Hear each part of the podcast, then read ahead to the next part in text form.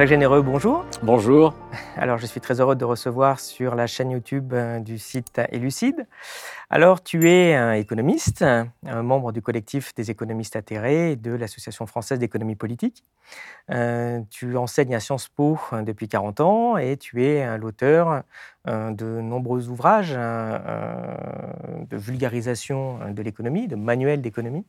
Euh, mais aussi d'essais euh, qui essayent justement de faire un lien entre l'économie et les sciences humaines. Euh, tu viens de publier Quand la connerie prend le pouvoir, hein, ton nouvel opus, qui creuse justement un sujet qui t'est cher, le rôle de la bêtise humaine dans, dans la pensée et dans notre système économique. Alors, première question justement qui illustre ce sujet-là. On est dans une démocratie représentative, donc normalement, bah, la population peut désigner des représentants qui vont impliquer la politique que les gens souhaitent. Euh, et on s'aperçoit qu'en pratique, bah, ce n'est pas vraiment ce qui se passe, puisqu'on a des politiques économiques en particulier qui ne profitent pas au plus grand nombre, euh, voire même qui sont euh, franchement refusées par une majorité de la population. Pourtant, dans un système où normalement, bah, le plus grand nombre est censé décider de la politique qu'il veut. Donc on se dit, mais comment c'est possible? Qu'est-ce qui, selon toi, justement, fait qu'on est dans un système où ben, l'intérêt général n'est plus défendu euh, dans, le système. Alors, en effet, il y, a, cette grande régression à partir des années, euh, fin des années 70, années 80, euh, avec le paradoxe que tu soulignes, qui est d'autant plus réel qu'en même temps, si on regarde ce qui s'est passé avant, déjà un peu pendant les Trente Glorieuses, mais surtout dans la fin de la période, euh, on pourrait dire que du point de vue formel, il y a plutôt des progrès de la démocratie. On commence à parler de démocratie participative, euh, d'intégration, participation, etc. Bon. Euh, et donc, plus on parle de démocratie, plus avec, dans les années 80, l'effondrement du bloc communiste, plus la démocratie devient en quelque sorte le modèle, plus, plus il y a de pays en Europe qui deviennent des pays démocratiques, et plus on va aller vers des politiques qui sont assez catastrophiques en fait pour le, plus grand nombre et qui se font très très largement de plus en plus à l'avantage des plus aisés, des plus puissants et des plus riches, que montre très bien effectivement cette explosion des inégalités. Donc on, a un système qui est fou, des politiques qui sont folles, qui sont contre-productives, même sur le plan euh, économique, donc qui ne profitent vraiment qu'à une toute petite euh, minorité euh, de, gens, et on est dans des démocraties où on peut virer finalement les gouvernements tous les 4 ou 5 ans, euh, où le débat est libre, où la critique est libre, et, donc on se dit, mais comment est-ce est possible? Et là, évidemment, il y a l'interprétation il y a plusieurs types d'interprétations. L'interprétation à, cette question là, euh, classique, par exemple, de la gauche, euh, notamment la gauche à laquelle j'appartiens, tout le monde le sait sur le plan intellectuel et pendant très longtemps sur le plan militant, il y a une, grille de lecture assez classique qui dit bah oui, mais c'est normal parce qu'on est dans un système de domination de, classe et ce qu'on voit là, c'est simplement la victoire de la classe capitaliste, comme l'a dit Warren Buffett. Hein. il y a toujours la lutte des classes, mais c'est nous les riches qui l'avons gagnée. Simplement, il faut examiner d'autres pistes parce que la piste, euh, le capital a, pris le, pouvoir euh, et il l'exerce, euh, qui a sa part de vérité, la lutte des classes existe toujours, n'est pas suffisante. Le capital n'a pas d'armée. On est justement dans des démocraties. C'est-à-dire que tous les cinq ans, euh, on peut changer de, gouvernement et de, pouvoir. On est libre de voter. On n'est pas dans des pays où, on subit euh, une influence, des menaces ou des pressions si on ne vote pas euh, comme, comme il faut. On a encore cette liberté. on va dire oui, mais les médias sont, sont vendus euh, aux riches, au capital. C'est vrai qu'il y a certains grands médias qui sont contrôlés par... Mais ça ne veut pas dire aussi que toutes les rédactions au sein de ces grands médias sont complètement inféodées et sont des valets du, capital. Et puis surtout, il n'y a pas que ça. On est dans, un, système où...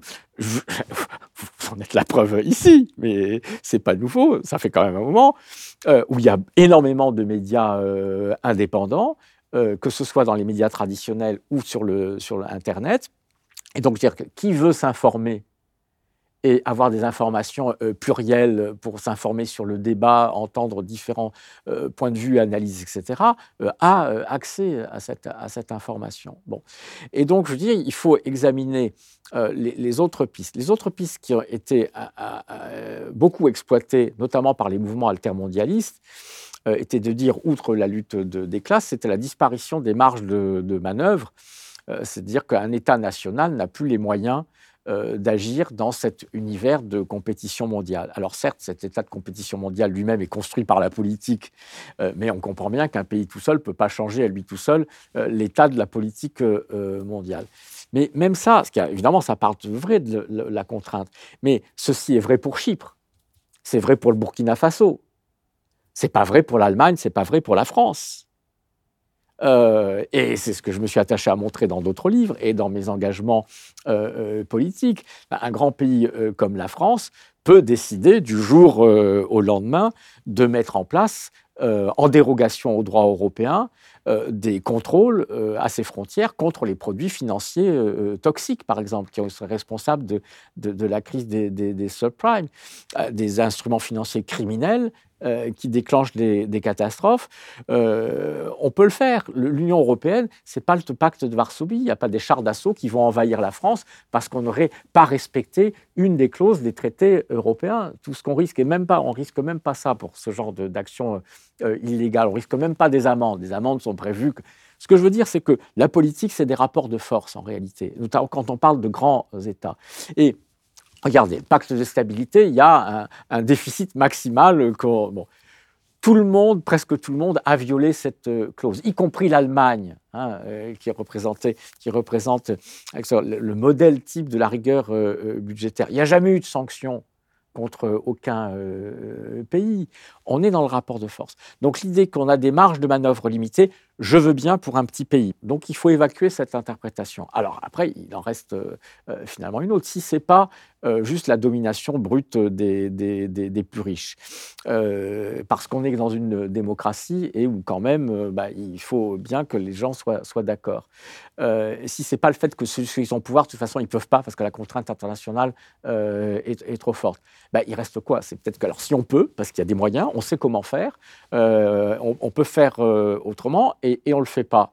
Alors, on veut dire que vous examinez forcément la troisième piste, c'est que ceux qui gouvernent sont à la fois idiots et incompétents euh, et donc ne font pas ce qu'il faut, non pas parce qu'ils ne peuvent pas, mais parce qu'ils croient vraiment que ce qu'ils font, c'est la bonne chose pour le pays et qu'il ne faut pas faire autrement, même si ça fait 30 ans qu'on fait la même chose et que ça ne marche pas, et que ceux qui votent pour eux et qui les soutiennent en pensant que ça va défendre leur intérêt, votent euh, pour des gens qui font des politiques qui sont contraires à leur propre euh, intérêt. Donc il faut explorer cette piste de la, de, la bêtise et de la stupidité.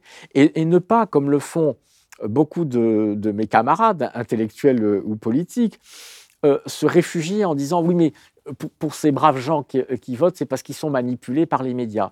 À quoi je réponds? Oui, mais toi, camarade, ou toi, camarade professeur, tu n'es pas manipulé, toi tu n'as pas, un cerveau différent d'Homo sapiens que celui des autres, des autres gens. Et donc, pourquoi on a dans la population une partie qui reste une population qui n'est pas manipulable, qui n'est pas manipulée, qui fait effort pour s'informer et qui essaie de voter vraiment en connaissance de cause, et une large euh, partie de gens qui peuvent être manipulés par les médias. Donc dire que ça s'explique par la manipulation des médias, ça veut dire qu'il faut explorer la question de savoir pourquoi des gens se laissent manipuler et d'autres pas. Ce qui me donne raison au moins sur ce point, qu'il faut explorer cette piste, qu'il y a une troisième voie d'explication, qui est peut-être celle effectivement de la stupidité et de la bêtise. Et à partir du moment, il faudra se poser la question, quels sont les cadres et qu'est-ce qui fait qu'il y a une telle épidémie de, de bêtises qui s'étend depuis une trentaine d'années? Ces podcasts ne vivent que grâce à vos abonnements à notre site. Si vous aimez notre travail, vous pouvez nous soutenir en vous abonnant sur www.elucide.media. Vous y retrouverez de nombreux contenus exclusifs pour aiguiser votre esprit critique. Ce que tu montres aussi, c'est que finalement, dans, la théorie économique elle-même, les, fondements euh, théoriques de, la science en fait que tu, enseignes montrent qu'il y a eu aussi une grosse évolution dans, la pratique. Euh, il y a de moins en moins de, prise en compte du psychologique aussi. On essaye de formaliser euh, mathématiquement euh, les choses pour dire, bah, voyez, si c'est des mathématiques, bah, donc c'est la vérité et il n'y a pas d'alternative aux, mathématiques. D'ailleurs, je te propose un, graphe qui est, enfin une image qui est assez euh, intéressante, qui montre euh, ce qui est devenu la science économique. Ici, c'est à, gauche un, fameux livre de Keynes de, 1936 36 sur la théorie générale de l'emploi, de l'intérêt de la monnaie. Et en 2005, voilà, pareil, la science économique, voilà ce qu'elle est devenue. Euh, c'est pas une caricature, c'est plutôt représentatif. Enfin, tu, me diras de, ce qui se publie maintenant en économie, de ce qui se publie avant. Alors, c'est pas simple, Keynes, mais en tout cas, on peut le lire. On comprend pas tout des fois, mais on peut lire. Ici, on ne peut absolument plus le lire.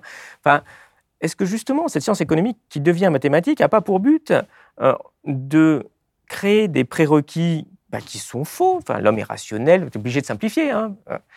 Puis tu arrives à des conclusions bah, qui t'arrangent, et après tu dis bah, attendez, mes conclusions, elles viennent des maths, tu vas pas contredire les maths. Donc il n'y a qu'une politique possible, d'où le Thatcher, le Tina dont tu, dont tu parlais finalement. Euh, comment tu vois cette, euh, cette évolution de la science économique? Euh, Cette obsession de, de l'usage des mathématiques pour faire science et ne faire des choses qu'à partir du moment où ça peut être démontré mathématiquement, va introduire en effet quelque chose d'assez euh, pervers, parce que ça va éloigner, si on, compare à l'époque de, Keynes, ça va éloigner euh, en fait de la recherche de la, vérité.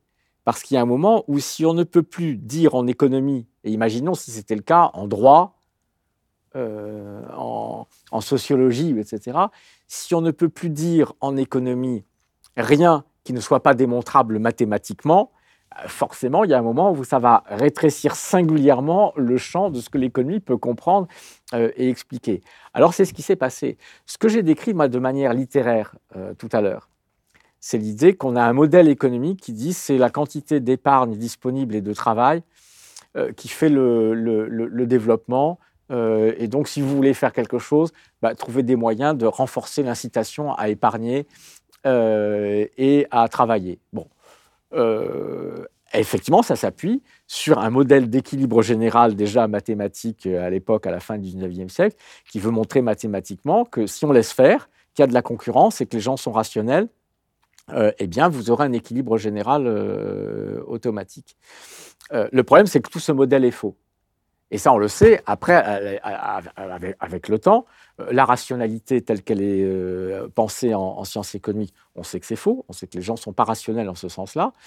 Euh, ça a été démontré par la psychologie, par l'anthropologie, ça a été démontré même au sein de la science économique par la nouvelle branche qu'on appelle l'économie comportementale, hein, depuis les travaux de Kalman, Tversky dans les années 70, et de Richard Thaler ensuite, qui ont eu, pour les, deux que j'ai cités, le, prix Nobel faux Nobel, pseudo-Nobel d'économie.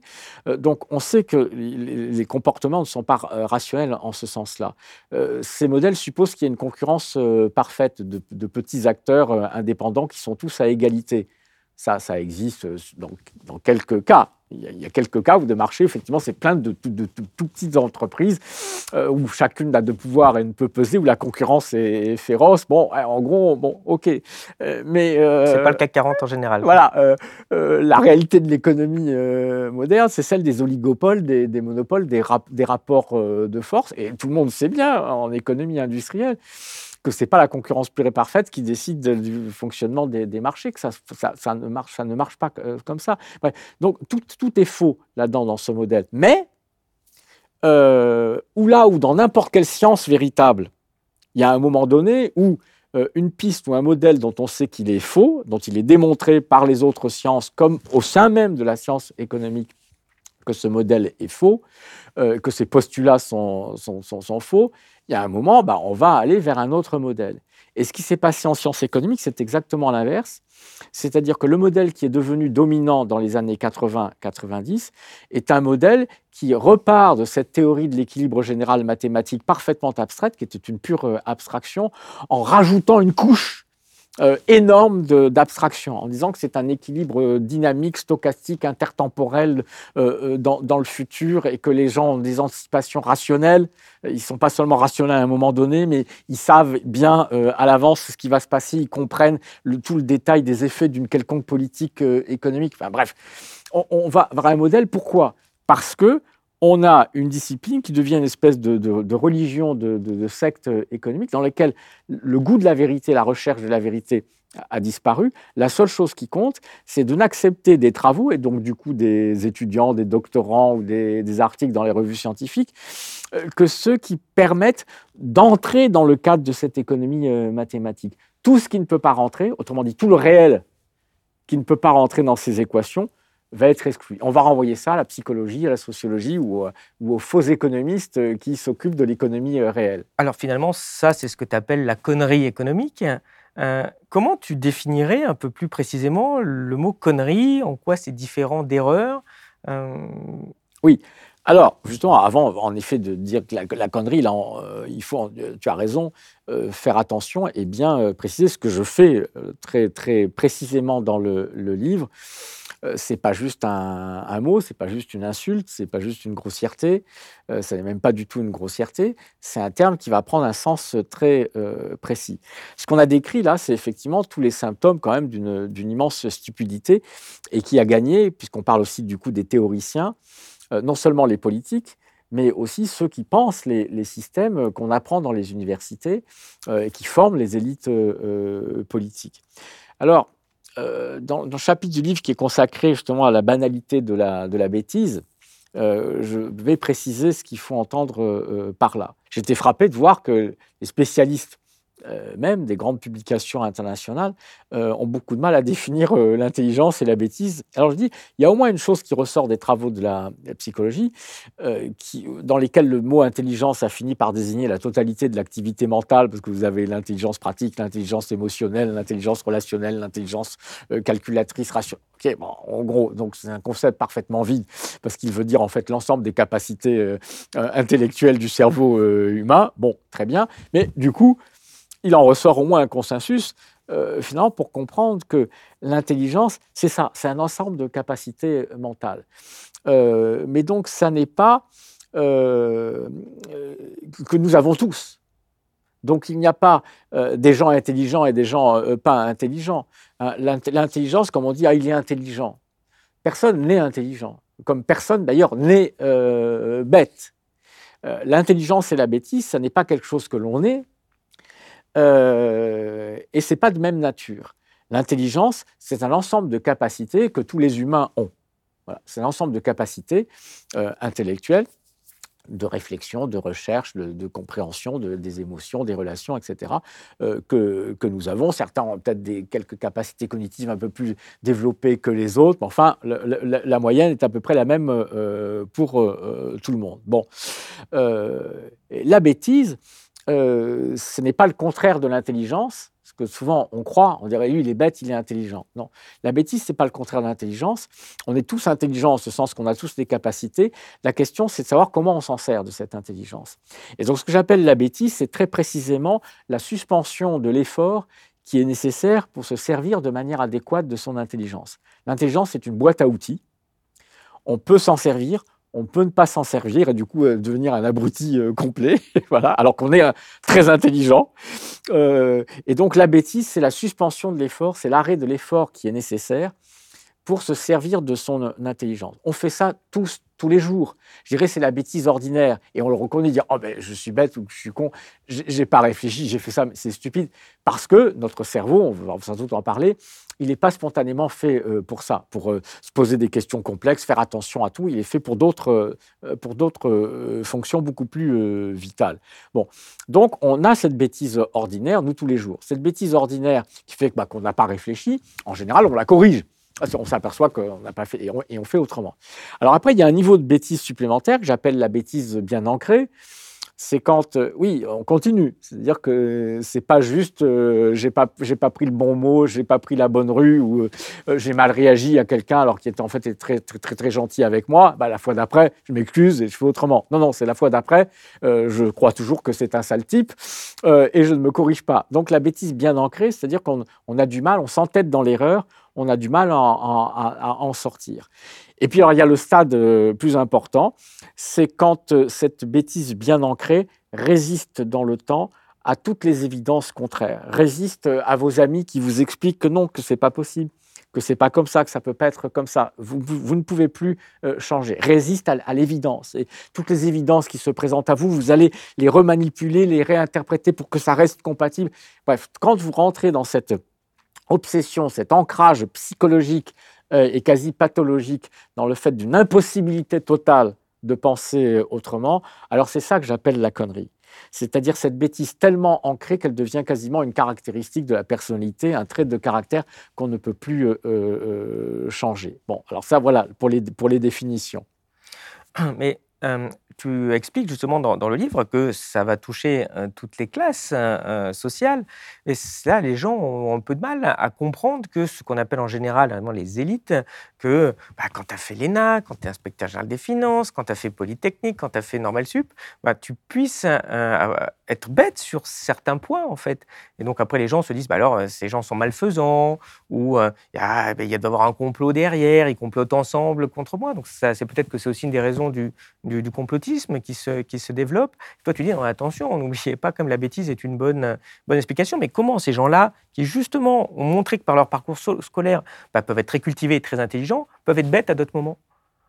Oui, alors tu as raison d'insister là-dessus, parce que c'est là une des, une des sources de résistance à ma piste de la bêtise quand je dis non, euh, euh, par exemple, Macron n'est pas le président de, des riches, c'est quelqu'un qui croit sincèrement qu'il a la bonne euh, politique. Il fait juste que euh, faire, mettre en application ce qu'on lui a appris, en partie à Sciences Po, beaucoup à l'ENA et à l'inspection des finances. On va développer son cas un peu plus voilà, à ce que croit toute, toute, une élite. Voilà.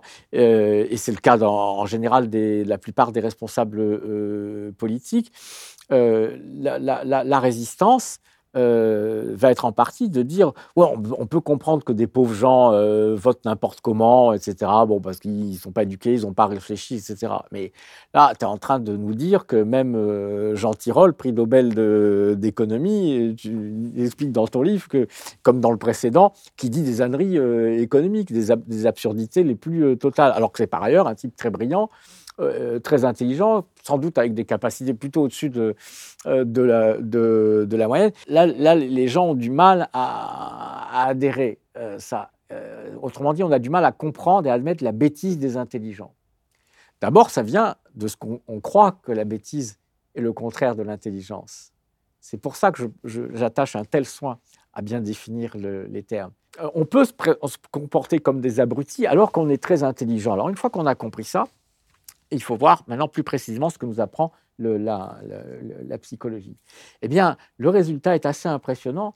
C'est ce que je dis dans le chapitre, le chapitre de la banalité de la bêtise. Ce qui est justement là pour dire, vous savez, la bêtise, c'est bien plus banal que la malveillance, que la méchanceté, enfin tout ce à croire les complotistes. En règle générale, euh, quand quelqu'un vous fait du mal, c'est pas parce que c'est un méchant et un salopard, euh, c'est parce qu'il pense vraiment qu'il ne peut pas faire autrement ou que c'est ça qu'il faut faire ou qu'il s'en est pas rendu compte, etc. Bref, c'est l'incompétence, l'ignorance et la stupidité qui sont en général l'explication la plus euh, la, plus plausible. Eh bien, ce que nous apprend la psychologie, c'est qu'en fait, plus on est intelligent au sens où l'entendent les gens, c'est-à-dire plus on a des capacités euh, cognitives élevées, une éducation élevée, c'est-à-dire un entraînement à, la réflexion, à la discussion, euh, euh, au débat, donc qui crée des, habiletés euh, intellectuelles, bien plus on a ces habiletés intellectuelles, plus on est capable justement de s'entêter dans, dans l'erreur, dans la connerie, c'est-à-dire dans la bêtise bien ancrée et définitive dont on ne peut plus sortir. Parce qu'on est capable de déployer toutes les ressources intellectuelles et capacités de notre cerveau pour apporter des justifications à nos erreurs, des démentis euh, aux critiques qui nous sont euh, présentées, c'est-à-dire qu'on peut s'entêter dans l'erreur bien plus habilement quand on a des capacités cognitives et un niveau d'éducation euh, très élevé que quand on ne les a pas. Et donc pour ça, il faut comprendre que à quel point notre cerveau, justement, et là, tout le monde est, à égalité. Euh, que le cerveau de quelqu'un qui n'a pas de diplôme et le cerveau d'un polytechnicien, c'est à peu près le même exactement. Euh, et la capacité d'intelligence, en règle générale, c'est aussi à peu près la même. Et donc, euh, ce que nous apprend la psychologie, c'est que à quel point notre cerveau n'est pas fait euh, pour euh, réfléchir de manière euh, raisonnée, posée, dans le but de trouver la vérité, d'éliminer les erreurs, etc. il n'a pas été fait pour ça, parce que notre cerveau, c'est un organe biologique qui a été façonné par l'évolution de, de, l'espèce humaine. tu parles du cerveau de Sapiens en disant, mais attendez, au début, c'était pas fait pour réfléchir. Tu donnes des petits exemples amusants d'ailleurs. Oui, absolument, c'est pas fait, c'était pas fait pour réfléchir, puisque c'est le, il, est fait euh, dans, un premier temps, l'évolution chez, les, hominidés, les grands, singes, euh, le cerveau, il, est sélectionné et il évolue de manière à assurer la survie et la reproduction de, l'espèce. Euh, donc là, vous avez toute la, toute la pensée réflexe, tout le fonctionnement réflexe qui nous sauve la vie, qui est souvent inconscient. Pas le temps de, réfléchir, et heureusement. Donc, ceux qui n'ont pas développé ces capacités-là, bah, ils ne se sont pas reproduits, ils ont disparu. Donc, c'est l'évolution. Et donc, notre cerveau, il est fait pour ça survie. Donc penser réflexe, on réfléchit pas, c'est pas résoudre. Il n'a pas été fait pour découvrir la théorie de la relativité générale, notre cerveau. Il a été fait pour la survie, la reproduction. Dans un deuxième temps, euh, deuxième stade de l'évolution, quand on est là dans le genre euh, humain, euh, qui vit en petits groupes de chasseurs-cueilleurs, et surtout avec l'apparition du feu, des campements fixes et du langage constitue autour euh, de 500 000 ans à peu près euh, en même temps que qu'Homo sapiens. Hein. Bon, euh, peut-être avant des formes de proto-langage. Bon, c'est une période on peut pas, on sait pas dater, hein, mais c'est pour donner un ordre d'idée. là et dans la période qui précède dans le genre humain, le développement du cerveau est un développement qui va être surtout lié à la complexité avec le genre humain qui est un genre bipède euh, intégrale qui entraîne une transformation radicale à la fois du mode de vie, d'alimentation avec la, viande, etc. Il y a une augmentation considérable en taille euh, du cerveau et une complexification en raison de la complexification des relations sociales, de, la communication, etc. Et donc là, ce sont toutes les habiletés sociales euh, pour être bien dans le groupe ensemble et pour assurer son, sa place dans, le clan pour s'assurer qu'on a des amis, euh, des alliés, etc. Hein, on peut dire c'est l'homo politicus hein, qui se développe à ce moment-là. Et donc là, on a un cerveau qui va aussi se développer beaucoup euh, pour nous rendre efficaces dans la compétition euh, sociale et la coopération sociale. Et donc en matière de raisonnement, ça se traduit par quoi? C'est ce que l'hypothèse intéressante des gens qui sont à l'origine de ce qu'on appelle la théorie argumentative de la raison, qui est de dire en fait on a un cerveau qui se développe là pour montrer qu'on a raison. C'est-à-dire que quand on va raisonner, euh, ce qui est important dans un groupe, dans un petit groupe comme ça, où il faut assurer son rang, sa place, etc., où il faut séduire, euh, c'est pas de raisonner pour trouver la vérité. Ça sert à rien de trouver la vérité. Euh, il faut raisonner pour convaincre il faut raisonner pour expliquer qu'on est le meilleur, il faut raisonner pour montrer qu'on a euh, raison, il faut raisonner pour euh, séduire. Bon, donc évidemment, c'est au contraire un désavantage euh, compétitif si vous êtes quelqu'un qui doute et qui se dit ah mais peut-être que j'ai tort, peut-être que j'ai raison. C'est pas comme ça que vous allez gagner dans un dans un débat, dans une discussion. On le voit tous les jours dans les débats politiques. Hein. Bon, c'est en général un débat d'abrutis très très souvent parce que chacun montre uniquement à trouver qu'il a raison, pas du tout à entendre l'autre, à écouter l'autre. Notre cerveau, justement, n'est pas fait pour ça. Donc, on a un cerveau qui est fait pour penser vite de manière euh, euh, réflexe sans réfléchir. Et quand nous réfléchissons, que nous croyons réfléchir pour trouver la vérité, pour raisonner, notre cerveau, lui, spontanément, il est fait non pas pour trouver nos erreurs, essayer d'éliminer nos erreurs, il est fait orienté uniquement dans l'optique de confirmer ce que nous croyons et montrer, trouver les bonnes manières de démontrer qu'on a raison. Autrement dit, il, est parfait pour la bêtise, pour l'entêtement dans la bêtise. C'est ce qu'on appelle le biais de confirmation. C'est-à-dire que nous allons raisonner pour chercher à confirmer, euh, ne retenir que les arguments, les faits, les trucs qui vont dans notre sens, et puis les autres, euh, on les oublie. Hein, l'exposition sélective, on va tous évidemment préférer être avec des gens euh, qui ont les mêmes goûts que nous, qui pensent comme nous, que de voir en permanence vivre avec des gens avec qui on n'est pas d'accord. Bah, du coup, on, vit entre clones, on vit entre gens qui, ne, qui ne pensent tous que la même chose. Alors, c'est pas comme ça, évidemment, que le débat va pouvoir se développer, que la recherche de la vérité va progresser. Il y a la force de nos premières impressions. Euh, on s'en rend même pas compte, mais la plupart de nos raisonnements sont inconsciemment euh, surdéterminé par des premières impressions qui restent et qui persistent. Euh, il y a l'entêtement dans, l'erreur qui est très bien documenté, d'où le biais de confirmation. C'est que même après que les gens été dans des expériences euh, mis devant leur erreur, eu la démonstration qu'ils s'étaient trompés, on n'en démord pas. Il y, en a, une multitude. Bon, euh, il, faut, lire le livre pour avoir la totalité ou des livres de, psychologie euh, euh, cognitive. Mais c'est très important pour comprendre que du coup, il y a une véritable banalité de la bêtise. Et dernier point, on pourrait s'attendre à ce que quand même des gens qui par leur métier, leur vie, professionnels, c'est le cas des intellectuels, c'est le cas des scientifiques, c'est le cas des énarques, des polytechniciens, enfin des gens qui ont fait des, longues études ou qui sont des métiers qui ne sont pas des, métiers d'exécution, mais des métiers où il faut continuer d'être dans, la discussion, dans la réflexion. C'est encore plus le cas pour les vrais euh, euh, scientifiques. On pourrait s'attendre à ce que quand même ces gens développent des habiletés euh, dans la quête de la, de la vérité qui fait que peut-être que eux quand même peuvent plus facilement échapper que les autres à un certain nombre de ces biais euh, cognitifs, notamment le, biais de, le fameux biais de confirmation, ne retenir que les trucs qui vont dans notre sens et, négliger les trucs qui contredisent. Évidemment, là, on comprend bien que là, c'est le contraire même de l'esprit scientifique. on va se dire, quand même, les scientifiques, eux, doivent pas être sujets au biais de confirmation. Et là, vous avez une multitude de, d'expériences euh, qui montrent que des scientifiques peuvent être tout autant euh, atteints par le biais de confirmation. Oui, tu cites une expérience, d'ailleurs, tu peux, tu peux nous la résumer, qui est très ah, intéressante. L'expérience de Mahoney, j'ai oublié l'autre auteur, là, dans les euh, fin des années 70, euh, qui, part d'un. Qui, qui, il avait pris trois échantillons. C'était de nombreux, voilà, crois. Voilà, un, groupe de, un groupe de pasteurs protestants puritains, enfin vraiment intégristes, euh, le type de population dont on s'attend à ce qu'il soit le plus ancré dans ses, dans ses certitudes et soit le moins, le moins disposé euh, à, à, reconnaître une erreur et donc le plus exposé au biais de confirmation. N'aller que dans le sens qui va dans, dans ce sens. Bon. Euh, un, deuxième, euh, un deuxième échantillon euh, qui vont être des, scientifiques purs, biologistes, etc. donc on peut penser qu'au contraire, eux, ils ont l'habitude d'éliminer les erreurs, puisque on nous a dit que c'est comme ça que la science progresse. Bon. et un groupe de psychologues euh, est plutôt spécialisé en psychologie sociale, etc. Donc, des types qui savent tout sur les biais cognitifs. Donc, normalement, ils ne devraient pas se faire prendre parce qu'ils connaissent absolument tout.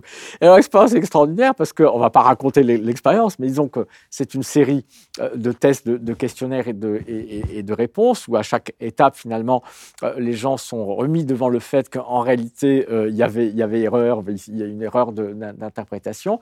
Et au fil des étapes, eh bien, on va voir, comme ça, dans le pouvoir mesurer la, persistance et la capacité de développer des explications euh, en fait, pour euh, soit reconnaître qu'effectivement on s'est trompé, euh, soit au contraire confirmer sa, position.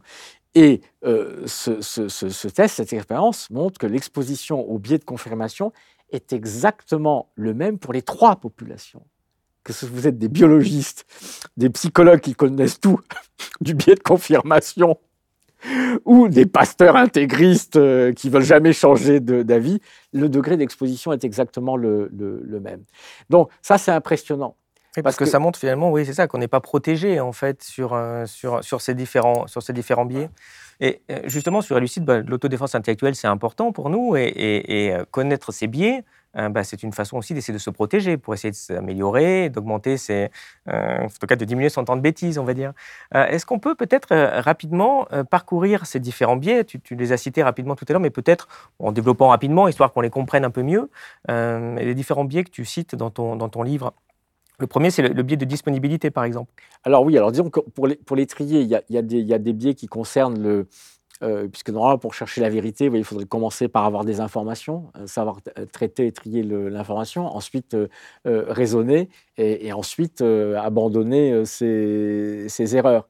Et on s'aperçoit en fait que sur ces trois registres, on est plutôt tendance, tendance spontanée à faire le contraire.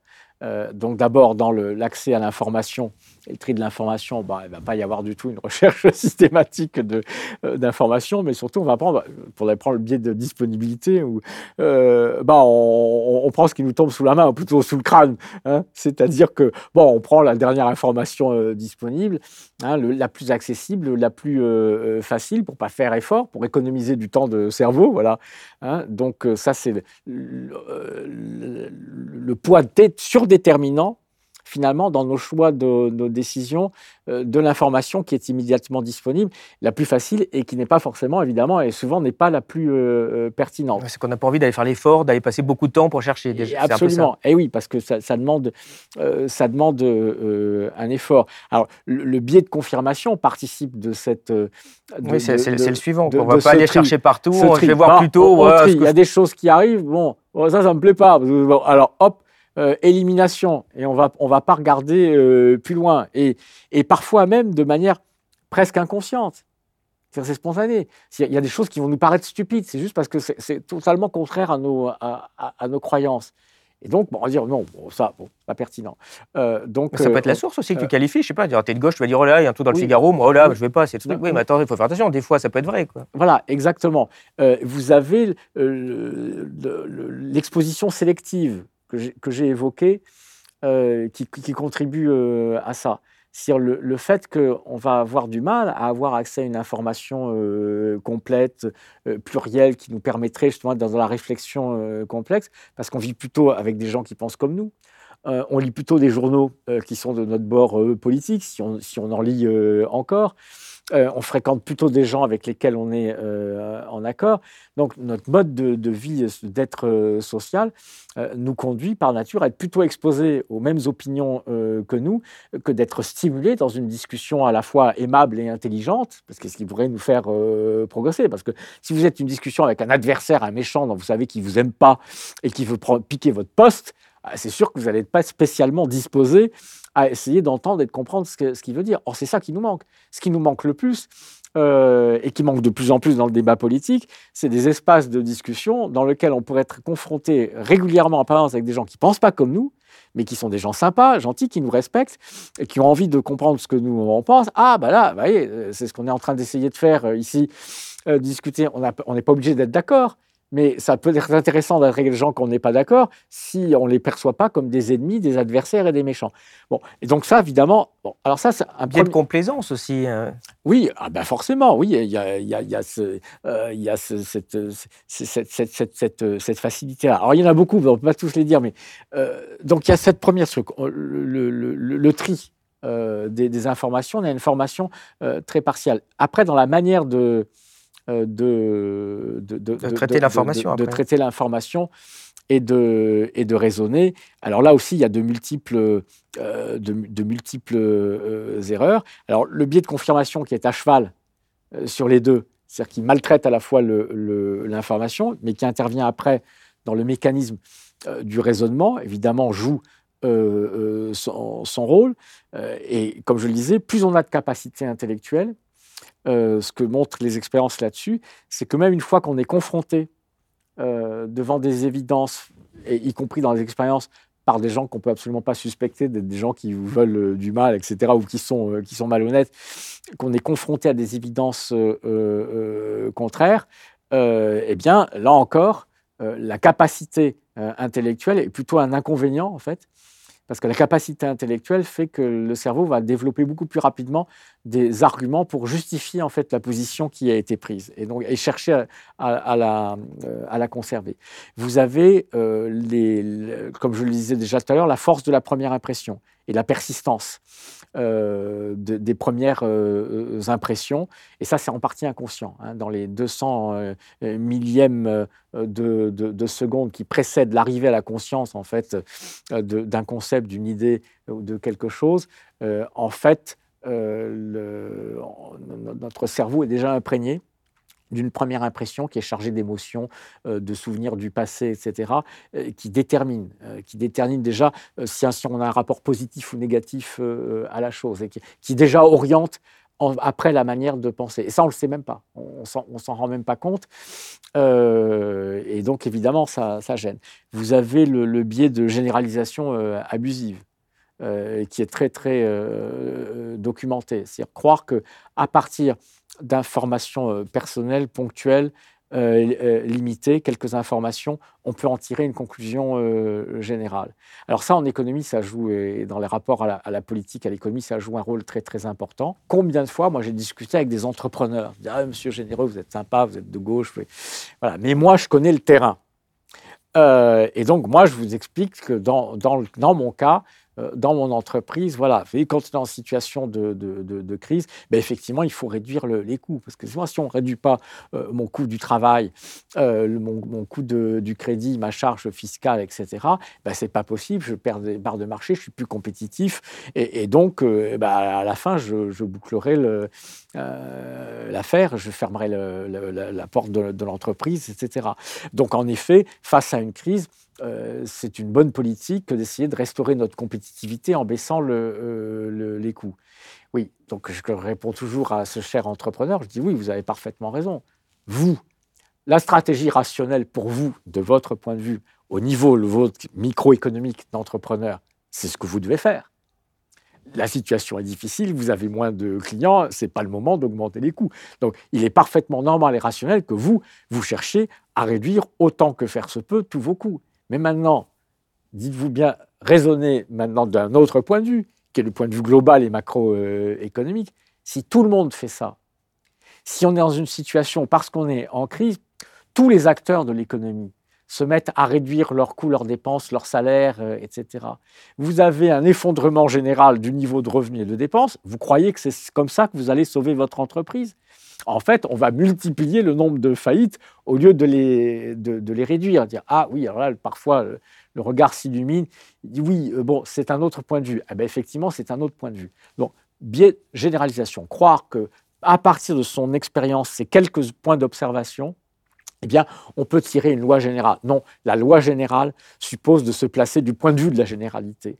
Donc, en économie, en politique, la loi générale suppose de ce point de vue, du, point de vue de la nation, du point de vue du monde, du point de vue de la macroéconomie, pour comprendre les effets sur le niveau microéconomique.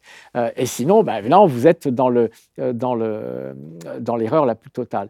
Et donc, là, on voit bien comment euh, les conséquences de ça, c'est très important, c'est que euh, là où on dit, ben, nous, notre travail, c'est de produire de l'information dans les médias, ou les intellectuels de produire de l'information pour euh, euh, convaincre, etc., malheureusement, il faut comprendre que le type d'information qu'on développe, qui sont des informations générales, et qui vont essayer de ne pas s'appuyer juste sur quelques cas particuliers. Le type d'information qui consiste à dire aux gens, mais voilà ce qu'on sait.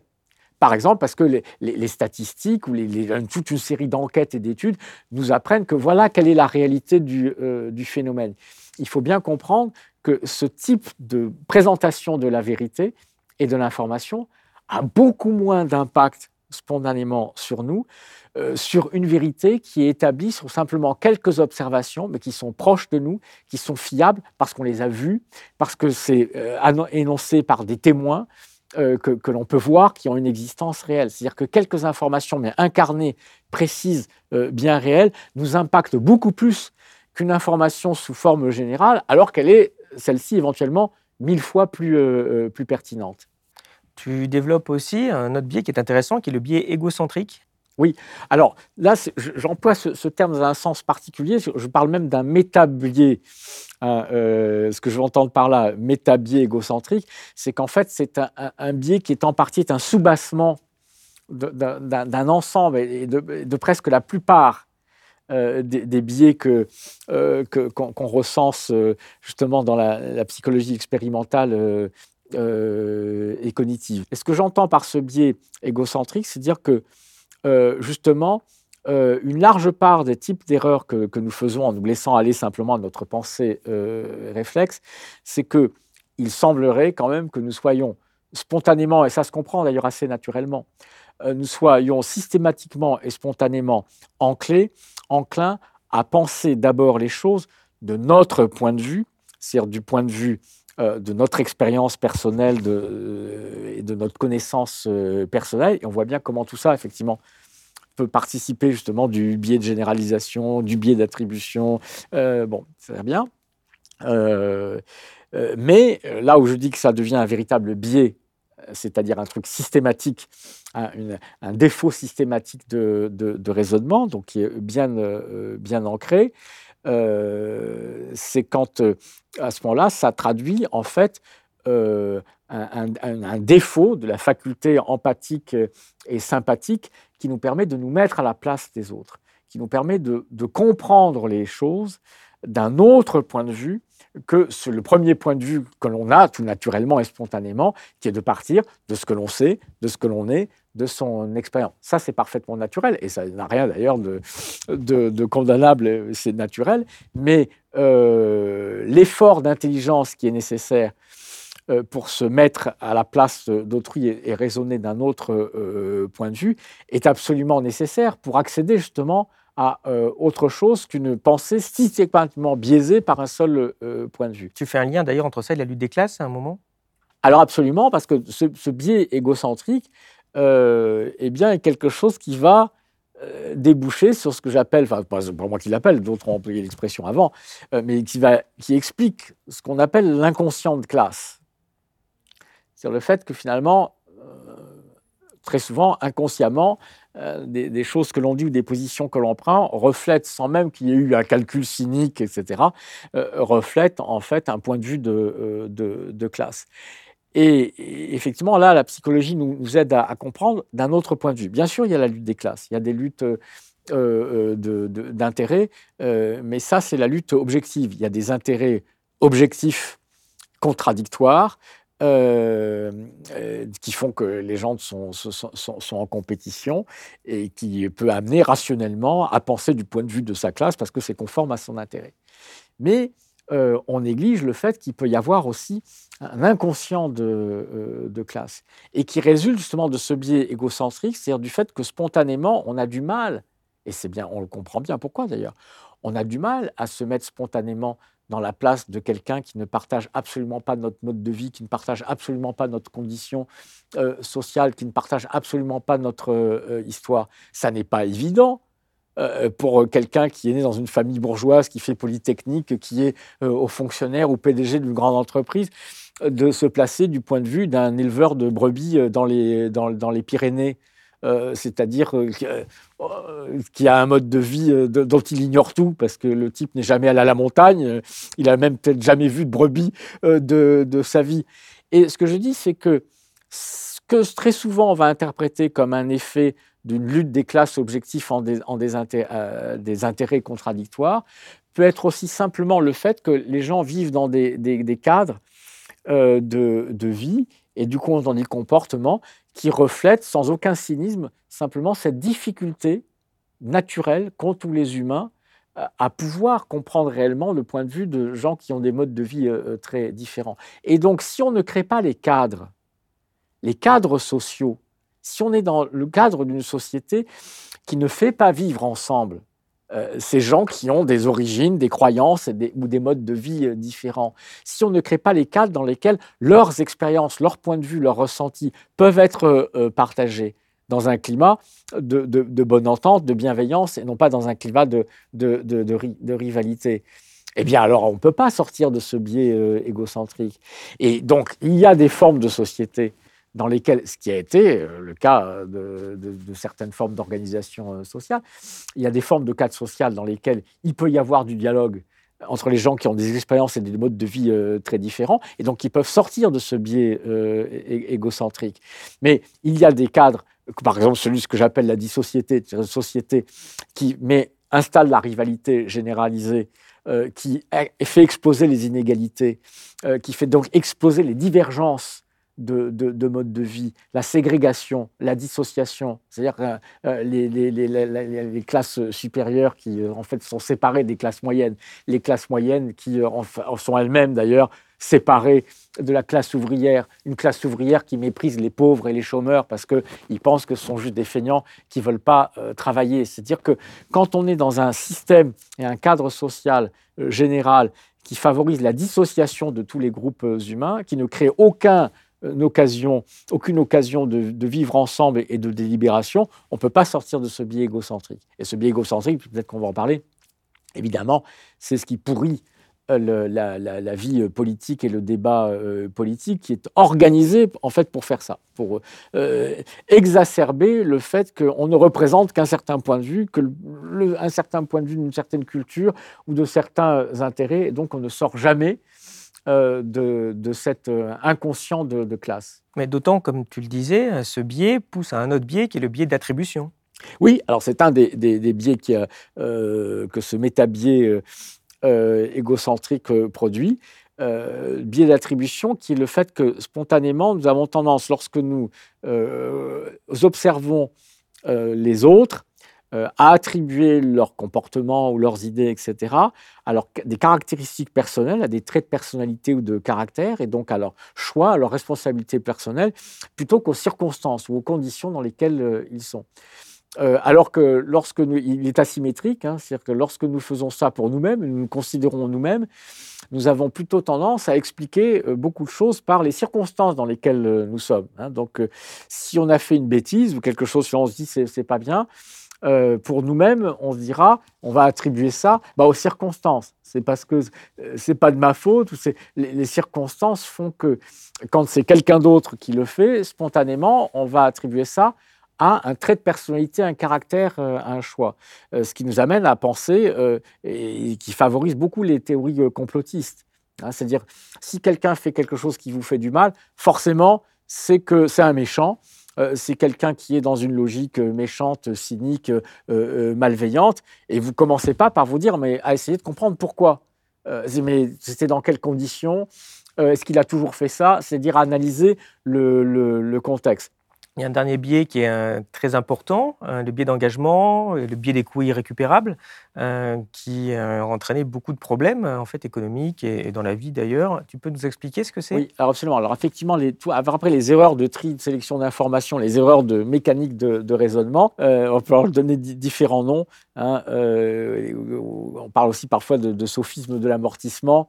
donc c'est le fait que, bien connu finalement, parce qu'on en fait souvent l'expérience, d'entêtement dans l'erreur, qui vient de ce qu'une fois qu'on s'est engagé dans une euh, direction, euh, une direction de, vie, par exemple, ou un investissement pour un, euh, investisseur, et qu'on est confronté à des difficultés, où on voit que ça ne marche pas, où on comprend finalement, où on commence à comprendre que c'est un, que c'est un échec, que c'est une erreur, on va avoir très souvent une propension naturelle à essayer de tout faire pour essayer de sauver notre euh, engagement, de, s'y maintenir, par une forme de déni de, l'échec, de déni de, l'erreur, parce que c'est trop douloureux de reconnaître, et en développant vraiment ce, sophisme que nous, on a tendance à appeler le sophisme de l'amortissement, parce que c'est le type de justification qu'on se présente, hein, qui est bah, qu'il faut amortir son investissement. Donc, euh, si j'ai passé tant de temps à développer tel type de produit, par exemple, dans l'entreprise, et ou de quelques années,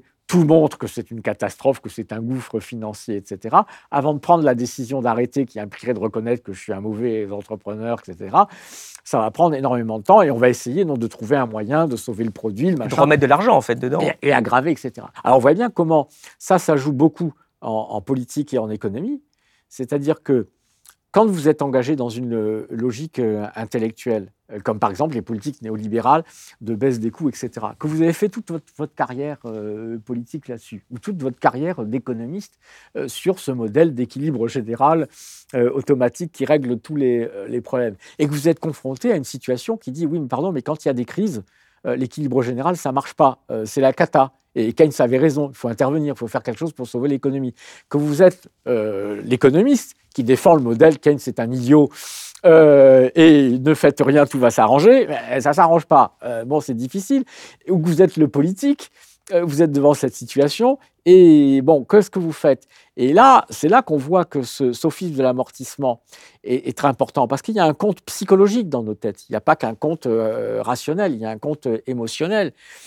dire, je me suis trompé, c'est-à-dire que tout ce que j'ai appris à l'école, tout ce que j'ai cru, euh, tout ce sur quoi j'ai fondé l'orientation de mon projet politique, en fait, est faux, et donc je change de politique, eh bien, même si quelque part on a la capacité intellectuelle de le faire, et même si quelque part, sans doute, de temps en temps, l'idée surgit que vraiment il faudrait peut-être changer, il y a une résistance euh, énorme, parce que le coût euh, psychique de cette conversion est tellement violent et douloureux que je vous garantis qu'il y a des résistances qui se mettent en place pour dire mais non, pour trouver une justification, jusqu'à cette justification que j'évoque et qu'on entend de plus en plus souvent.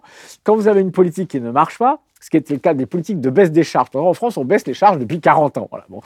Toujours au même, du, même nombre, du même raisonnement. Depuis la crise 2008, toutes les politiques, euh, Hollande, euh, Sarko, euh, Hollande, et puis après Macron, c'est toujours le même truc, baisse des, des coûts, des charges pour la compétitivité. Ça ne marche pas. Même les agences indépendante d'évaluation des politiques publiques dire que dépenser 50 milliards par an de baisse des charges, c'est juste du fric donné euh, aux entreprises pour rien, aux grandes entreprises en plus, ou aux actionnaires.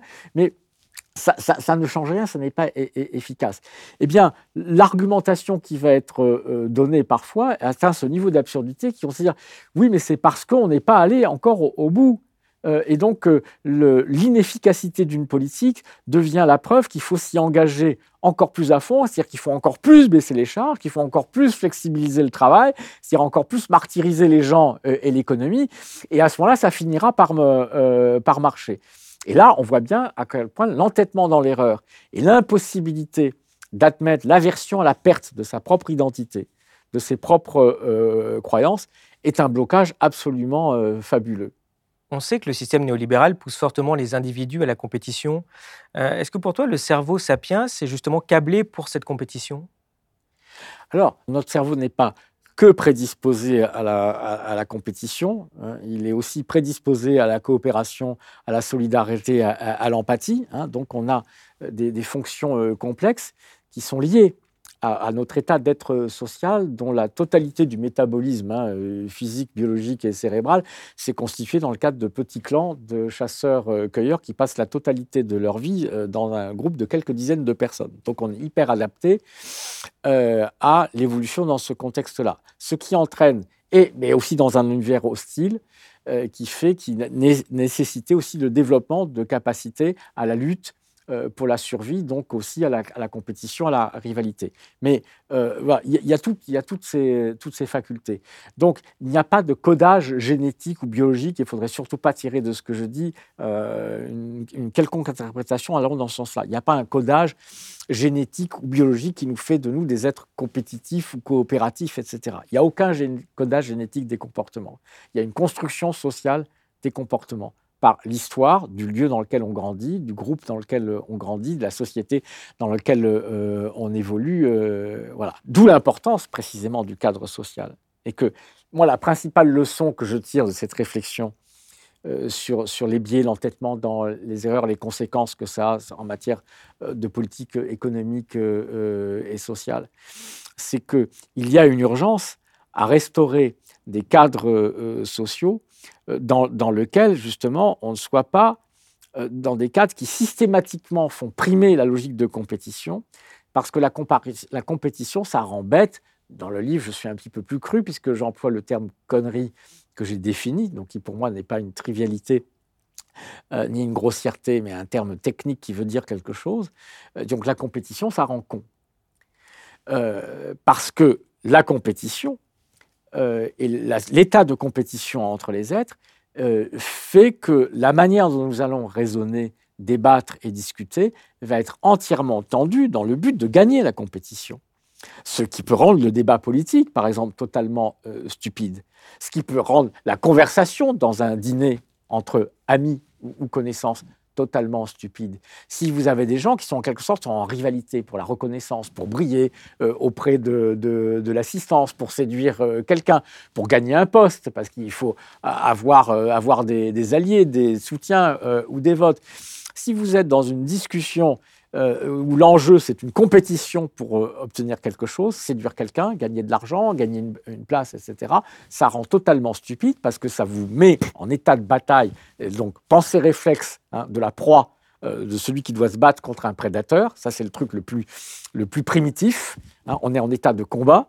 donc, pensée réflexe, non pas pensée complexe et, et, et réfléchie, de l'animal qui se bat pour sa survie, et pensée beaucoup plus sophistiquée euh, sur le plan intellectuel euh, euh, du raisonnement pour séduire, pour convaincre, etc., mais dans le but de, gagner, pas du tout dans le but d'entendre, de, discuter, de faire apparaître la, vérité. Donc la compétition, ça rend con. Et donc, et ça rend con d'abord parce que le, fait même d'être en état de compétition du point de vue des biais cognitifs, ça active euh, tous les réflexes qui ont tendance à mettre sous le boisseau la, pensée raisonnable et, réfléchie, mais parce que les conditions d'existence de gens qui sont placés en situation de rivalité, donc de stress, ça va être dans le travail, ça va être euh, dans, dans, la vie, ont aussi beaucoup d'effets délétères. C'est-à-dire que ça sature complètement le temps, euh, et l'esprit euh, des gens et ne laisse plus aucune espèce de disponibilité euh, dans, le, stress et, la, fatigue ou, l'épuisement pour faire autre chose que d'essayer de ne pas penser, de se, de se détendre.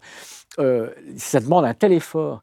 Quand on comprend ça, c'est ce que je voudrais que ceux qui m'entendent comprennent. Parce que, que même des gens très très intelligents et très très entraînés à la réflexion ont du mal à faire cet effort d'intelligence pour échapper à leur biais de, confirmation, comprendre que c'est un travail, que c'est un effort, que si on n'est pas tous les jours de sa vie dans cet effort d'intelligence, oh attends, avant de dire, avant de réfléchir, est-ce que tu peux dire ça, etc. C'est un effort, c'est un travail. Pour avoir ça, il faut avoir l'énergie, il faut avoir eu le goût, avoir été éduqué au goût de faire ça. Il faut avoir l'envie, il faut avoir le temps, il faut avoir l'énergie.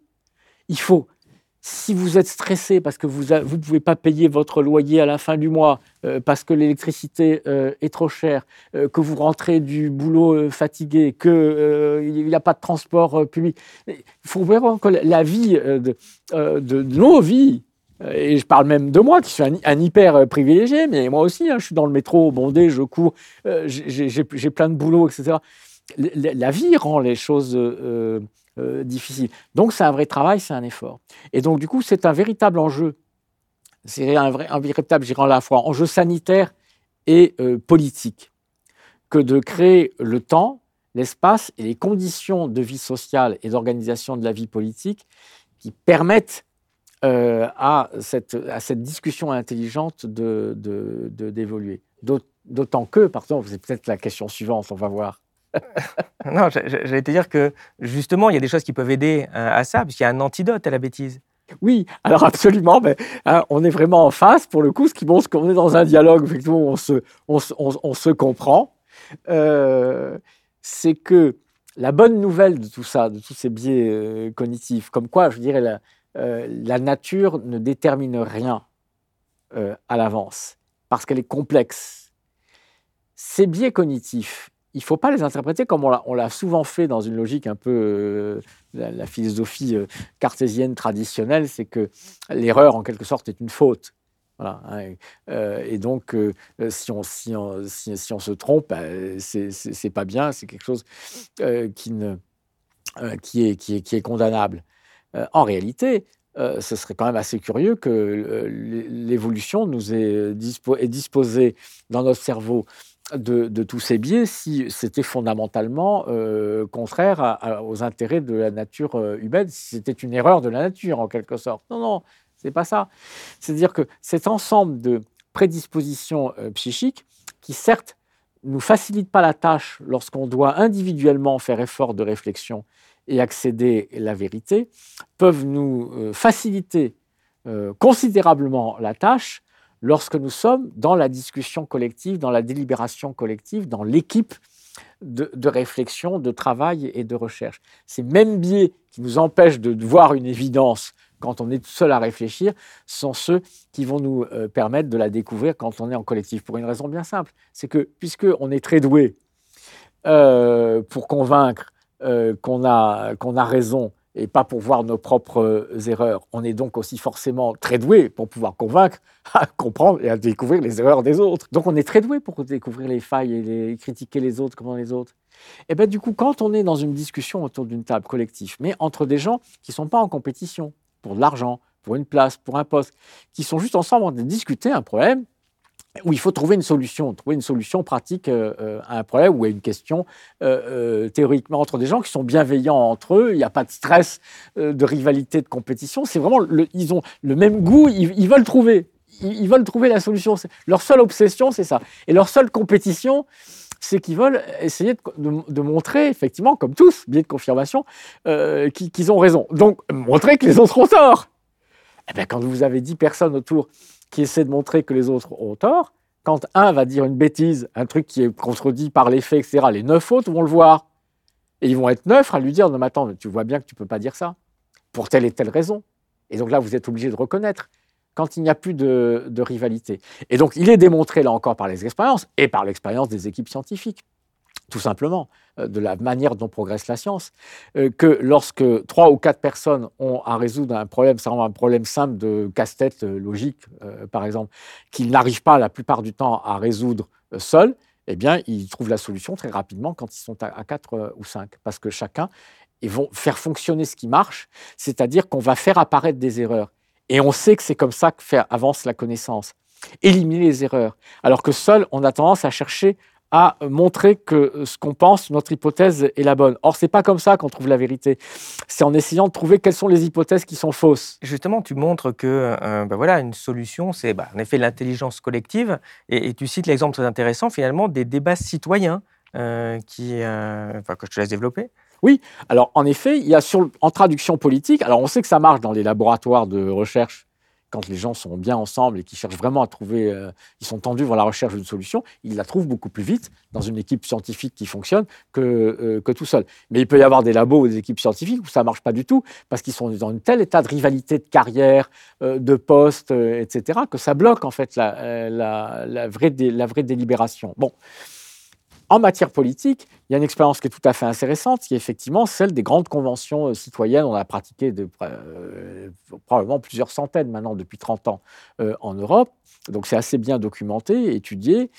je cite dans le livre par exemple le, le récapitulatif qu'avait fait le scientifique français Testard sur ce sujet et qui montre que des gens qui sont réunis de manière régulière, euh, qui viennent, qui sont tirés au sort et qui viennent, euh, qui sont représentatifs de, toute la population, donc d'âge, de, classe sociale, d'opinion politique, de préférences euh, religieuses, etc., sont réunis de manière régulière pour avoir à se prononcer très souvent sur des questions d'éthique, sur des questions relatives à l'installation d'une nouvelle technologie, enfin bref, sur un certain nombre d'enjeux de société, avis consultatif, on demande de rendre un avis sur est-ce qu'il faut faire ça de telle manière ou pas euh, euh, Et on s'aperçoit que euh, des gens qui ont donc cette grande diversité de croyances, d'opinions, de, préjugés, etc., sont capables de véritablement délibérer, d'écouter et de se documenter, d'écouter des experts qu'ils auditionnent, etc., de délibérer, et finalement de rendre des avis parfaitement raisonnés euh, de manière quasi consensuelle, c'est-à-dire avec des, taux de majorité euh, très forts, qui peuvent atteindre facilement les deux tiers, 70%, etc. Ce qui veut dire que des gens qui euh, ont des préférences politiques opposées, des religions différentes, des valeurs différentes, des préjugés différents, des expériences différentes, des niveaux et des classes sociales différentes, peuvent par la délibération euh, s'entendre euh, de manière intelligente sur ce qui leur semble être le, euh, aller dans le sens du bien, du, bien commun. C'est-à-dire que momentanément, le biais égocentrique, la lutte des classes, tout ça, est suspendu pour faire place justement à la vraie délibération intelligente qui fait émerger le seul type de vérité qui puisse exister en politique, qui est la vérité qui est dite par des citoyens qui, hors de toute recherche simplement de leur point de vue et de leur intérêt personnel, essayer de discuter honnêtement avec d'autres pour essayer de convenir qu'est-ce qui est notre intérêt euh, euh, commun. On, Alors, on en a eu un bon exemple euh, finalement sur le, sur le climat. Il y a eu cette convention des citoyens sur le climat. Au début, on a dit oh, c'est encore, encore, ça brasse du vent, ça va servir à rien. Et on voit que les, les conclusions étaient extrêmement intéressantes et un vrai plan pour essayer d'améliorer les choses. Mais sauf qu'au final, on a vu que bah, Macron a tout foutu à la poubelle ah, bah et le politique n'a strictement euh, rien fait. Donc c'est aussi un problème quand c'est quoi C'est la connerie politique aussi cette fois qui, n'écoute même plus le bon sens des, citoyens? Je vais, vous dire très honnêtement ce que, je pense. C'est que en surface, et peut-être qu'en surface ça n'est que ça, mais il y, a il y a une vérité euh, plus profonde derrière ça en surface, tout simplement du marketing euh, politique. Vous avez un gros problème, un, grand trouble social, euh, vous l'éteignez euh, temporairement en disant on va faire une un grande discussion, un grand débat, ce qui fait que les gens, au lieu d'aller sur les ronds-points, ils vont venir discuter un peu partout, ça va les occuper. et puis après, on a eu le grand débat, on a eu la même chose pour l'écologie. et donc, et puis après, bon, on n'en fait rien parce que c'était que de la com, du marketing politique, et après, on passe à autre chose. Ça, c'est en surface, il y a sans doute de ça. Mais il y a une signification plus, euh, profonde. qu'est-ce qui se passe si vous reconnaissez vraiment et que du coup vous le traduisez dans la politique réelle que ce qui sort d'une grande délibération d'une assemblée euh, citoyenne représentative de la population et non pas de partis et de programmes euh, politiques euh, propose des choses suffisamment et rigoureusement argumentées et pertinentes pour que le politique dise bah oui c'est ça qu'il faut faire donc on le fait. Problème. Vous reconnaissez que d'un seul coup, que la totalité de la manière dont fonctionne ce que nous avons encore le culot d'appeler euh, démocratie, euh, démocratie représentative, etc., sont des institutions totalement euh, dépassées qui ne permettent pas justement la révélation de la vérité collective et du, et, du bien commun. Et donc je développe. il y a aussi des assemblées citoyennes qui ne fonctionnent pas du tout la plupart, et vous avez, on garde documentation, sur les assemblées citoyennes, vous savez, locales, pour euh, décider du vote du budget, pour décider de l'implantation ou pas des bassines euh, de réserve d'eau, là, vous voyez, en ce moment. Bref. Et le bilan sur ça est, plutôt critique, hein, des, chercheurs qui ont vraiment enquêté sur cette question. Pourquoi? Ben Parce que là, euh, on n'est plus dans le débat entre des gens qui ne sont pas en situation de compétition et de rivalité entre eux. Vous êtes en, un débat local il y a des vrais enjeux d'intérêts euh, euh, locaux. Donc on est dans la compétition des, intérêts.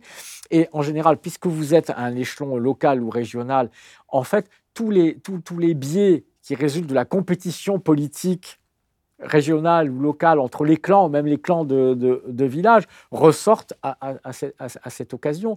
Et puis, comme ce n'est pas organisé de manière systématique sur la base d'un volontariat, bah, vous avez des effets, là, pour aussi de, sélection adverse. Euh, ne viennent que ceux qui savent le mieux parler, et qui ont le plus d'intérêt à participer, etc.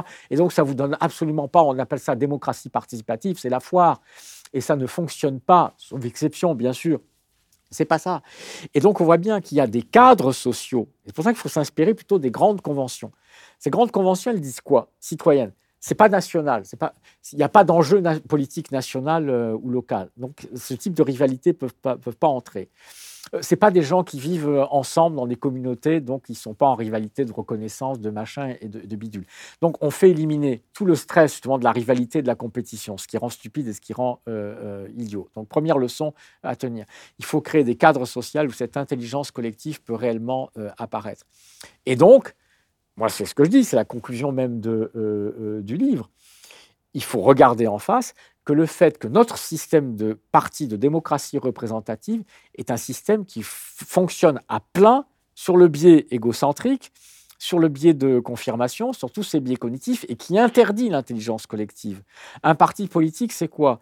Un parti politique, c'est un, mouvement, une équipe de gens qui, en général, pensent tous la même chose, ou à peu près, parce que sinon, ils ne seraient pas dans le même euh, parti. Donc, exposition sélective. On ne discute qu'entre gens qui ont les mêmes principes, les mêmes valeurs et les mêmes programmes euh, politiques, et qui ont, que des rivalités euh, de postes et de, personnes, ce qui fait singulièrement augmenter le taux de bêtises à l'intérieur des partis euh, politiques, et qui, pour euh, gagner, pour avoir des électeurs, doivent représenter une certaine euh, fraction de la population. Donc le travail même dans la démocratie représentative d'un parti, c'est d'essayer de convaincre une part suffisante de la population, mais une part seulement. Vous avez à avoir des hommes politiques qui vont être entraînés et qui vont passer leur temps à représenter un certain point de vue quand ils se retrouvent au Parlement pour débattre, là où on fait la loi. Le lieu où on devrait débattre, de chercher dans l'intérêt commun, quelle est la loi, la règle qui va dans l'intérêt commun. Chacun est encore dans la représentation de ce point de vue, donc de ce biais égocentrique. Pourquoi? Parce que la réélection euh, et le maintien au pouvoir euh, dépendent de la capacité à continuer à représenter cette fraction euh, suffisante de, la population. Et en plus, les modalités du débat, puisqu'il n'y a, a, que des enjeux de place, de personnes, et ce qui déploie tous les réflexes de stupidité qui sont liées à la compétition, à la rivalité entre, entre les gens. Et on voit bien ce qui se passe à l'Assemblée nationale. Et donc, euh, et pas seulement chez nous, partout. Euh, donc, dans des systèmes où, parce qu'un amendement vient de gens de l'opposition, même si en fait on est d'accord avec l'amendement, on refusera l'amendement parce qu'on ne va pas reconnaître que les autres ont raison. Enfin, bon.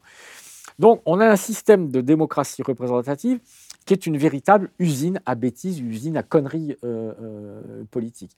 Et donc, vous voyez bien le problème, c'est qu'il faudrait en effet développer le modèle de la sélection par tirage au sort d'assemblées citoyennes qui vont avoir un vrai pouvoir de délibérer, mais pas seulement sur des questions générales pour donner un avis, et pour décider.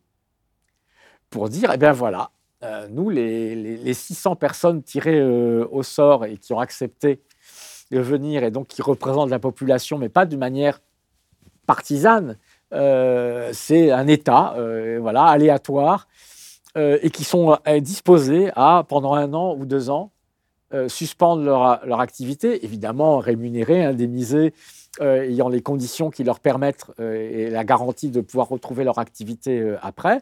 vous allez faire la loi si vous allez euh, délibérer euh, entre vous avec tous les moyens nécessaires, comme ça existe déjà, hein, euh, d'appareils administratifs autour pour apporter la documentation, faire le travail, etc., pour délibérer et pour décider. Ce qui n'enlève pas le rôle des partis politiques mais un rôle de partis politiques qui, du coup, deviennent des partis politiques ou qui rassemblent des gens qui, eux, sont intéressés par la proposition de, de, programmes. Et donc, qui, du coup, sont vraiment intéressés par la recherche de la vérité, puisqu'ils ne peuvent plus accéder au pouvoir. Vous ne pouvez plus attirer des gens qui vont être en compétition pour le pouvoir. Vous ne pouvez attirer que des gens que ça passionne de discuter de discuter de la bonne politique économique, de la bonne politique sécuritaire, euh, etc. Et donc, vous aurez la même diversité en fonction des valeurs, des préférences. Vous aurez la même diversité d'expression et de, recherche. Ça, c'est le rôle des partis euh, euh, politiques. Et leur rôle ne doit pas être d'être une usine à envoyer des champions dans un truc où on, continuera d'être dans la bataille des champions au lieu de faire la véritable délibération. Donc ça, c'est une piste fondamentale. C'est un projet politique euh, ambitieux et complexe. le cadre social qui permet que la délibération se passe dans ces conditions qui sont idéales pour la recherche de mais un projet aussi éducatif, euh, euh, générationnel, un véritable projet de civilisation, euh, car c'est pas le tout d'avoir une belle cathédrale institutionnelle nouvelle qui crée les conditions, il faut que la cathédrale soit pleine de citoyens, c'est-à-dire de gens qui étaient aussi éduqués depuis longtemps à ce goût-là, ce goût de la discussion, de la vraie discussion, de la vraie délibération pour décider ensemble, le vrai goût du respect de, l'autre, y compris quand on est différent, y compris quand on n'est pas d'accord. Ça, c'est des trucs qui commencent à s'apprendre à la crèche, euh, puis à l'école primaire, puis à l'école secondaire, avec à chaque étape euh, l'apprentissage justement de la vie et de la discussion avec autrui, de la décision commune à chaque âge, pour ce qui relève de ce qu'on est capable de décider à chaque âge. Alors si vous faites ça sur une génération, vous avez effectivement à 18-20 ans, vous avez une génération de citoyens, de gens qui ont le goût de la délibération intelligente, qui ont le goût de la recherche de, la vérité. Euh, mais si vous, avez, vous ne fabriquez que des générations de gens qui passent trois heures par jour sur leur smartphone à chercher des, news euh, ou des stories euh, sur les réseaux sociaux, qui croient qu'il n'y a plus aucune vérité qui vaille mieux qu'une autre, et qui sont inondés de, tissus de fake news, de bêtises euh, euh, en permanence, euh, qui sont abrutis dans un monde qui est devenu de toujours encore plus un monde de rivalité où leur but, de toute façon, s'ils font des études, c'est d'être le meilleur, c'est d'avoir les places pour avoir les postes, etc. Si vous continuez à les faire grandir dans un monde où, par ailleurs, ne, compte que la rivalité pour être le premier, ça vous fera des générations d'abrutis. Et donc, on peut craindre qu'avec des générations de plus en plus abrutis, même si un jour on décidait de faire ces assemblées citoyennes, ça tourne au vinaigre, vous comprenez? Donc c'est compliqué.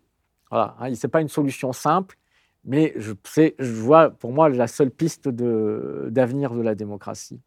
Alors, dans ton livre, tu euh, traites longuement du cas Macron. Euh, il y a un exemple qui est assez interpellant par rapport finalement à, l'objet de ton livre.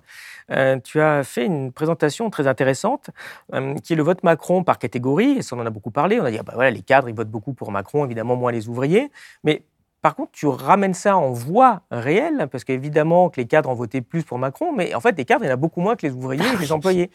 Et donc, sur ce graphique-là, on a mis euh, le vote en voix effective, puisque Macron en 2017 a eu presque 9 millions de voix, presque 10 en 2022. Euh, donc en haut, on a mis la présentation habituelle euh, avec les catégories dont les retraités. On sait que beaucoup de retraités ont voté Macron, mais derrière, on peut retravailler en disant oui, mais le retraité ouvrier, en fait, il faut le compter comme un ouvrier. et donc on a les deuxièmes lignes à chaque fois qui permettent de voir, suivant les, grandes catégories, comment le vote s'est porté. Et on se rend compte que finalement, bah, c'est euh, c'est pas les riches qui ont voté majoritairement pour, pour Macron, en tout cas en termes d'apport de voix. C'est les classes moyennes déjà, c'est les enseignants, euh, et que quand même, il y a euh, plus de 3 millions d'ouvriers, d'employés qui ont voté Macron, non seulement en 2017, mais aussi en 2022, en ayant vu les, conséquences de, sa politique. On voit d'ailleurs que pratiquement dans toutes les catégories, il y a plus de voix pour Macron au premier tour en 2022 qu'en 2017, malgré 50 politiques où quand même on a bien compris euh, ce, que, ça donnait. Et toi, justement, tu as une analyse un petit peu provocatrice où tu dis, ben, regardez, finalement, ça montre que Macron, c'est peut-être pas tellement le président des riches, il y a autre chose, quoi. D'où ton, propos? Oui, bah, ça montre plusieurs choses. Ça montre, en effet, c'est pour ça que j'ai un chapitre euh, là-dessus, c'est important, parce que pour crédibiliser euh, l'idée qu'il faut suivre la piste de la bêtise pour comprendre que des politiques malveillantes, de fait, euh, pour le plus grand nombre, persistent aussi longtemps, eh bien, il faut faire un sort justement au biais d'attribution systématique qui consiste à dire que si des hommes politiques font une politique euh, qui est mauvaise pour le plus grand nombre, c'est que c'est des méchants, voire des salopards, qui sont au service d'une classe dominante et qui se fichent pas mal de l'intérêt euh, commun. Et, donc, on va dire ce qu'on a dit pour Macron, c'est le président des riches, il fait une politique de classe, c'est normal, c'est sa classe et il défend les intérêts. Et ce que je dis, c'est que euh, si par président des riches, on entend le fait qu'il fait une politique pro-riche, effectivement, c'est une banalité, c'est une évidence, c'est une trivialité, etc. Mais si cette expression doit avoir un sens réel, c'est-à-dire que c'est un diagnostic sur ce qu'est l'origine, la nature de son pouvoir et les, motivations qui l'animent, c'est-à-dire dire, qu'il est là grâce au pouvoir des riches, à leurs moyens, au vote euh, des riches, au soutien euh, des riches, et que du coup, délibérément, bah, il est leur envoyé, en quelque sorte, leur représentant, et donc délibérément, en tant que représentant de ces riche, il est obligé de faire une politique euh, pour riche, alors c'est autre chose. Parce que ce qu'on constate euh, en effet, c'est que c'est juste faux. C'est-à-dire que, un, euh, on constate qu'il n'est pas le candidat préféré des riches, parce que là, on voit le vote Macron, mais après, il y a ce que j'analyse dans le bouquin, hein, le, vote pour les autres, y compris pas seulement pour ces élections, mais avant, et on s'aperçoit que les vraiment plus riches, c'est-à-dire les, cadres supérieurs, ceux qui ont des, revenus plutôt dans les 5 ou 1% euh, supérieurs, préfèrent toujours très très largement la droite, les candidats de la droite euh, traditionnels aux candidats centristes et aux candidats, et en l'occurrence en 2017, au candidat euh, Macron. Euh, donc le candidat préféré euh, vraiment des riches, c'est absolument pas lui. Qu'il n'est pas lui, il n'est pas élu grâce au, vote de ça, mais aussi très très largement et principalement même, en tout cas en 2017, par la masse que représentent les ouvriers, les employés, les classes intermédiaires. C'est plus de la moitié de son, électorat. Et vous ne pouvez pas dire que c'est le, le président de, des riches. bref, donc ça, montre ça. La deuxième, justement, euh, explication, surtout quand on voit que le, coup d'après, ça, augmente, euh, ça nous dit quelque chose aussi du côté des, électeurs. Car que, bien évidemment, c'est là qu'on va se dire, ah oui, donc, un, ça implique donc que si Macron fait cette politique euh, alors qu'en fait, il n'est absolument pas soutenu. Sa politique, par exemple, de baisse de l'impôt sur la fortune, euh, euh, la, suppression sur la fortune financière, ça, ça profite qu'à 200 000 personnes, à personne, à, rien du tout. Donc, la, part des gens qui profitent vraiment des mesures qu'il a prises, et même si on prend les actionnaires et les directeurs généraux ou d'usines des grands groupes, qui, on pourrait les, assimiler comme je vois, à des alliés du, capital, mais c'est des, des outils. Euh, donc ça représente une infime partie de, la population, et pour l'immense majorité des autres, ça leur apporte rien, mais en revanche, ça implique des politiques qui ont des effets de, nuisance. Bon, eh ben, ils votent quand même, ils l'élisent quand même en 2017, et ils l'élisent en 2022, et même ils sont encore plus nombreux à aller voter euh, pour lui. Et sur tous les sujets, les types de politiques qu'il a mis en place, toutes les enquêtes donnent toujours une majorité euh, de gens qui sont hostiles euh, assez, assez politiques, toutes les fameuses politiques de l'offre, hein, de flexibilité, de machin. Bon. Et à l'arrivée, euh, eh ben, ils sont encore plus nombreux euh, à, le, préférer. Ce qui montre que ce n'est pas la grille de lecture président des riches qui est le représentant, qui défend les intérêts de classe, c'est pour ça non, pas pour ça qu'il est au pouvoir. Absolument pas. Il est au pouvoir parce qu'il a la bonne position dans ce moment historique centriste, à un moment où il y a un effondrement de la gauche traditionnelle, et donc du coup une division de, la gauche qui ne peut pas être unie, puisqu'il y a une gauche centriste, un peu de droite, qui finalement bah, a été récupérée. La moitié des électeurs de Hollande sont partis chez Macron, bon, donc qui va être mangé par ce centre macroniste. Et pour 2017, une partie de la, de la droite euh, qui, disparaît, parce que finalement, Macron a plutôt l'image d'un homme qui va mener une politique, en tout cas économique et sociale, qui est plutôt une politique du centre ou de, droite, donc il ne les ferait pas. Et en plus, en 2017, ils, avaient plus de, quasiment plus de candidats euh, euh, peu de temps avant, avant l'élection. Mais ça se renforce après, parce qu'on est encore dans la même logique et le même positionnement, et qui s'est aggravé du fait qu'il y a de plus en plus un rejet de, la politique. Et, par, quelque part, le fait que la situation euh, s'aggrave, qu'on une situation de, crise qui devrait ne pas profiter aux candidats euh, sortants, mais il fait aussi que vous avez une polarisation de plus en plus, et ça c'est du côté de, l'opinion, de la, de, la population, qui est la réaction justement de type euh, spontané hein, de notre esprit, et non pas la réaction intelligente, qui n'est pas de voter et, en fonction d'une réflexion bien pesée sur ce qui est dans notre euh, intérêt, euh, à partir d'une analyse minutieuse des programmes, de l'historique, euh, des, représentants que l'on va élire, etc., pour faire un choix en connaissance de cause, mais qui est un vote d'émotion, un vote de première impression, un vote de réaction. Et ce qui est frappant, ce qu'on voit dans l'analyse, c'est vrai en 2017, et ça l'est probablement encore plus en, 2022, c'est que c'est d'abord des votes contre donc effectivement, ça s'aggrave, mais ça montre bien que ce n'est pas le président de, euh, euh, des riches. Et c'est un président, moi je dis un peu, euh, c'est drôle, mais a une vérité, plutôt roi des imbéciles, pour dire qu'il il est élu très massivement par des gens et qu'il le renvoie, qui souffrent de la politique qu'il met en place. Ce qui montre bien que le moteur de la décision et du choix politique, ce n'est pas du tout la réflexion rationnelle. Eh bien, nous arrivons à la fin de cet entretien. Je te remercie. Euh, je vais te poser notre question traditionnelle. Qu'est-ce qui, selon toi, est connu de peu de personnes et qui mériterait d'être connu de tous?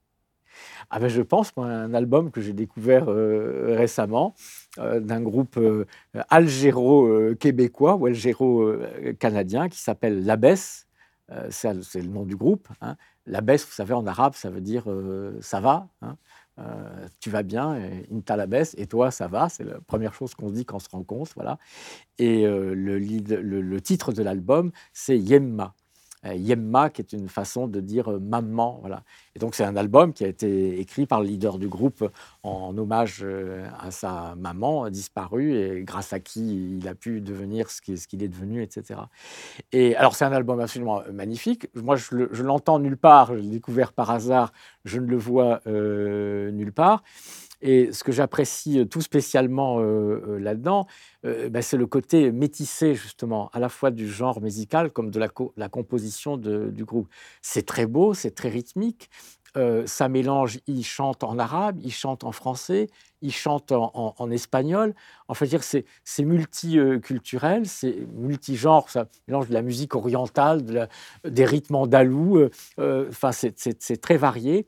Et c'est d'une beauté, euh, et avec des textes qui sont absolument magnifiques. En plus, il y a les, textes euh, qui sont traduits lorsque ce n'est pas euh, en français. Et je voulais, c'est un peu à l'image, pour faire un, vague lien avec la discussion que nous avons eue, à l'idée que je me fais justement des, vertus du pluralisme. Voilà. Pour moi, la, bonne société, c'est la société métissée, où on peut faire dialoguer comme ça, justement, les cultures, les, personnes, les origines. Euh, et que tout le monde euh, y trouve son compte et, et plaisir finalement à vivre ensemble.